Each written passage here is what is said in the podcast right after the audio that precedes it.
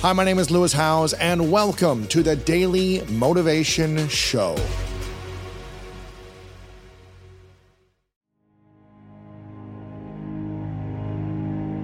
Was there ever a time you you cried in your own watching your own premiere? Well, I did for for Toy Story 3, and I did for Coco. Oh my gosh, that's my favorite movie. It's incredible.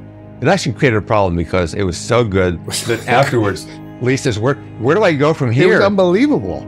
And incidentally, he, he directed both of those films. But what was the part of the movie that emotionally captivated you the most in Coco? Actually, is the respect for these people that came before, and because it was real. You know, he'd learned something. He figured out something about the people that came before him. He also felt like he was he was able to fix some uh, some things that were wrong. It, it was also emotional for me for a couple other reasons too. One is in the storytelling was that initially Lee was going to make this as Pixar's first musical because Pixar really doesn't have musicals in their DNA. Disney does, and one of the things I want to make sure is that we didn't try to make one studio like the other.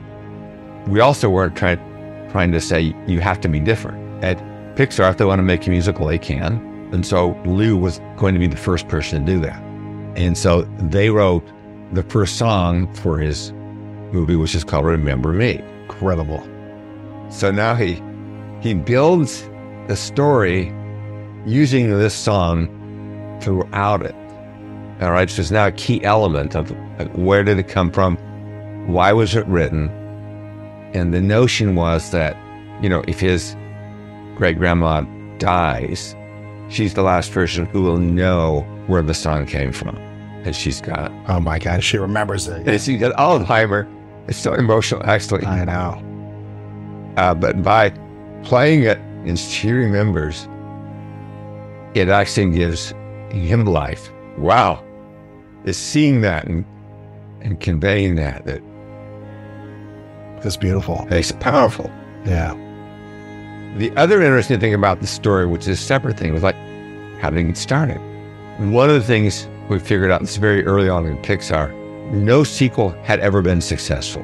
An animated sequel had ever been successful. But one of the things that came out of that was the realization that the way we were starting films is we were trying to do what other studios do, which was to have a development department looking for good scripts. And so our, th- our thought was, why are we trying to copy the model of other studios?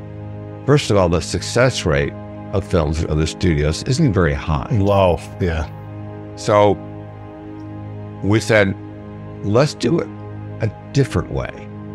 So what we did was we're going to pick somebody who we think can direct a feature film. And then we're going to say to them, pick three ideas to develop. The reason we say three is instead of saying, pick an idea that you want to make into a film. Well, what happens to all of us when you do something tough or in school or something like that? You start to bang your head against the wall, you get stuck. So the reason we said three was why that if you get stuck, you can switch to a different idea. Right. So they'd have an artist, and at some point they may have a writer come in and work with them. So it's like a really small team. So they would then spend that year going back and forth between their three ideas. Hmm. And at the end of the year, they would come in, you know, the two or three people who were now the le- le- leaders over this, and they would pitch it to the creative leadership of the company. And the way this works is there's a story room. They'd put the material, the conceptual ideas for the film on the wall, and they'd take like 20, 25 minutes, present the idea, there'd be a brief discussion on it. And then we then we'd go through the three films. Now the process started, they would say, I love all three ideas equally. Right. It doesn't matter to me which- one you pick. Now, it's not true. They do like one better. And the debate when they leave the room is not which is the best idea to make into film. It is which one do they really want to make? And I think we've always called it right because we'd come back and they'd go, yes, I was hoping you'd pick that one. Sure. Sure.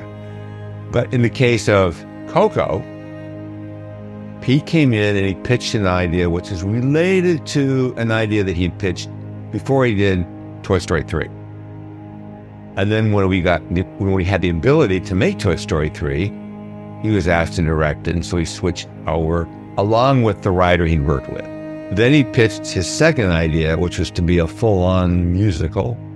An interesting concept, challenging concept. And then the two walls were up, so then we go into the other room. So he opened the door, the table, the ceiling, both walls, and the end wall are filled with Mexican artwork. Really?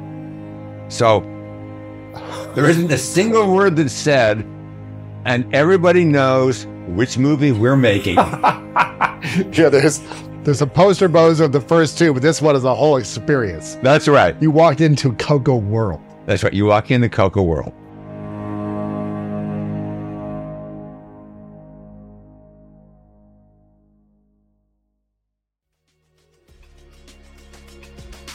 Thank you so much for listening to today's episode of The Daily Motivation, and I hope you have an amazing rest of your day. If you enjoyed this episode, make sure to click the link in the description that will take you to the full episode of our main podcast on the School of Greatness. And if you are loving The Daily Motivation, please follow us over on Apple Podcasts and Spotify and leave us a review over on Apple Podcasts right now.